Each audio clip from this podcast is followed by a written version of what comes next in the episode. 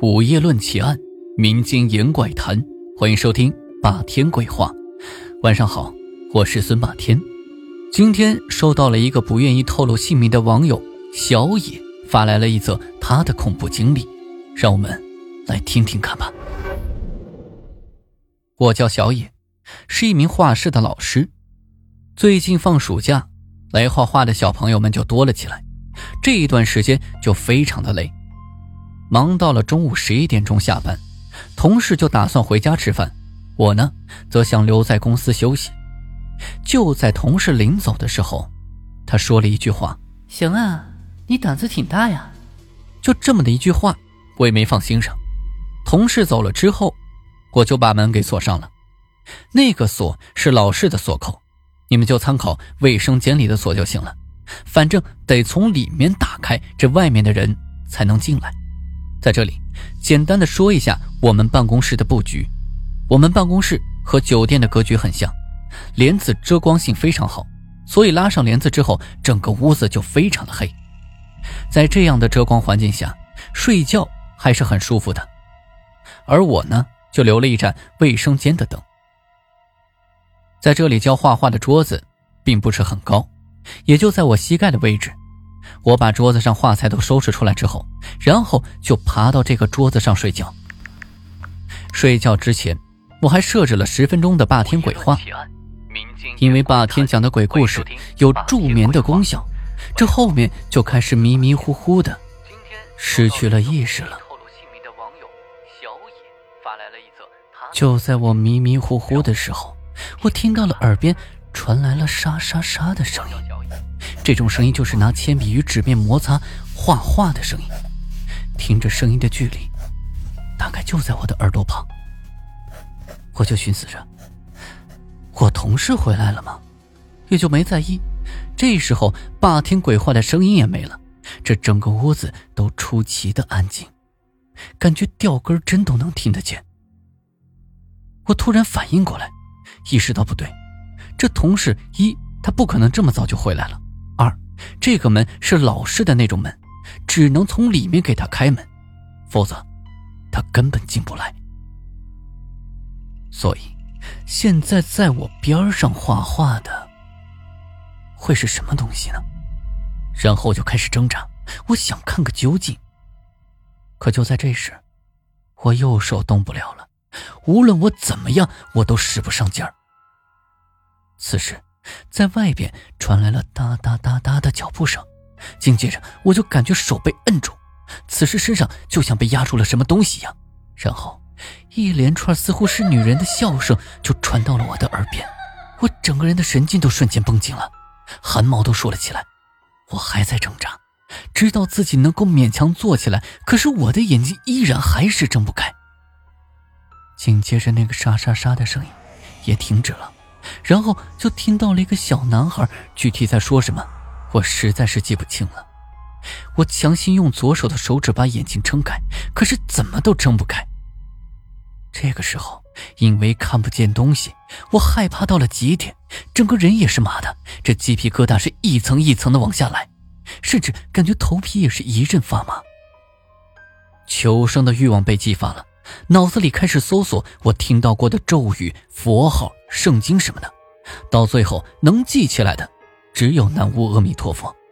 我就双手合十开始念起来，不停的念，不停的念，不停的念，不停的念，不停的念。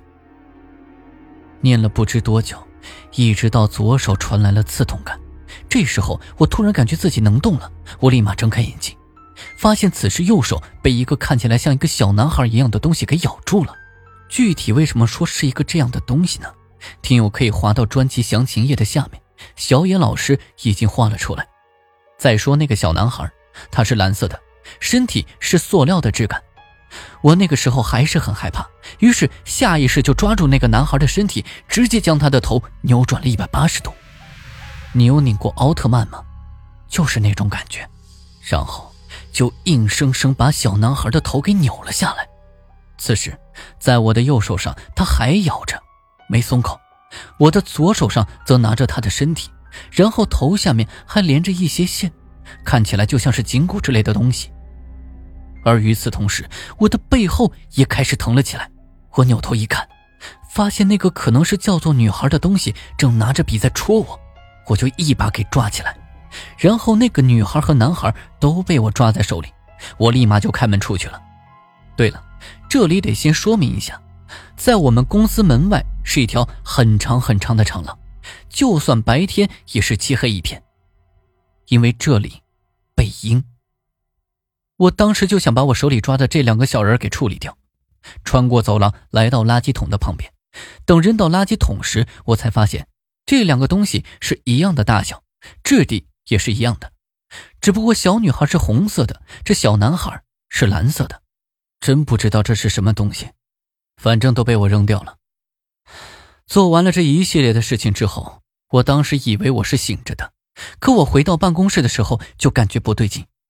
这个办公室仿佛是两个场景交错的地方，因为此时在办公室的浴缸旁边靠着一个纸扎的花圈，这屋顶上挂着全是纸扎的细条条，靠在墙角里堆放着一些纸人纸马。纸糊的电视机，还有纸糊的小别墅，我当时那个感觉就像是进了纸扎店一样。我当时就懵了，也不知道脑子到底是怎么想的，可能是好奇吧，我就绕着这里转了一圈，就回去了。也可能是因为我太累了，我就把门锁好，重新爬回桌子上，继续睡觉。这一回，在我迷迷糊糊的睡着了之后。就感觉有人在拔我的牙齿，然后就不知怎么的，这牙齿还真就被拔了下来。然后我手上就拿着这颗牙齿，我还给我爸妈打电话问，这牙齿拔下来之后还能不能长回去。也就是打电话的那一瞬间，我就感觉脚下一空，掉了下去。此时我感觉就好像在不断的循环跳楼一样，那种无限的坠落感。直到门外真的响起了脚步声，这一会儿，我才是真的清醒了过来。回来的同事告诉我，这个地方他自己绝对不会一个人睡在这儿的，因为在此之前，他和我一起在办公室睡过，就被鬼压过床。可我当时什么事儿都没有，他则是被鬼压着床，还有阿飘抓住他的手，然后还能清晰的感觉到对方的头发丝。垂在自己的脸上，那种又痒又挠不着的感觉十分的难受，所以他当时说我一个人睡在这里，胆子确实有点大。事后想想真的是后怕，你想你一动也动不了，一个人就在那边也看不着，只能听着，所以当天晚上在家睡觉的时候，我就在枕头底下塞了一把剪刀。今天的故事就讲到这里，记得在右下角给霸天点一个赞，也欢迎订阅转发。当然，霸天也期待能够看到你的评论。午夜论奇案，民间言怪谈，这里是霸天鬼话，我们下期见。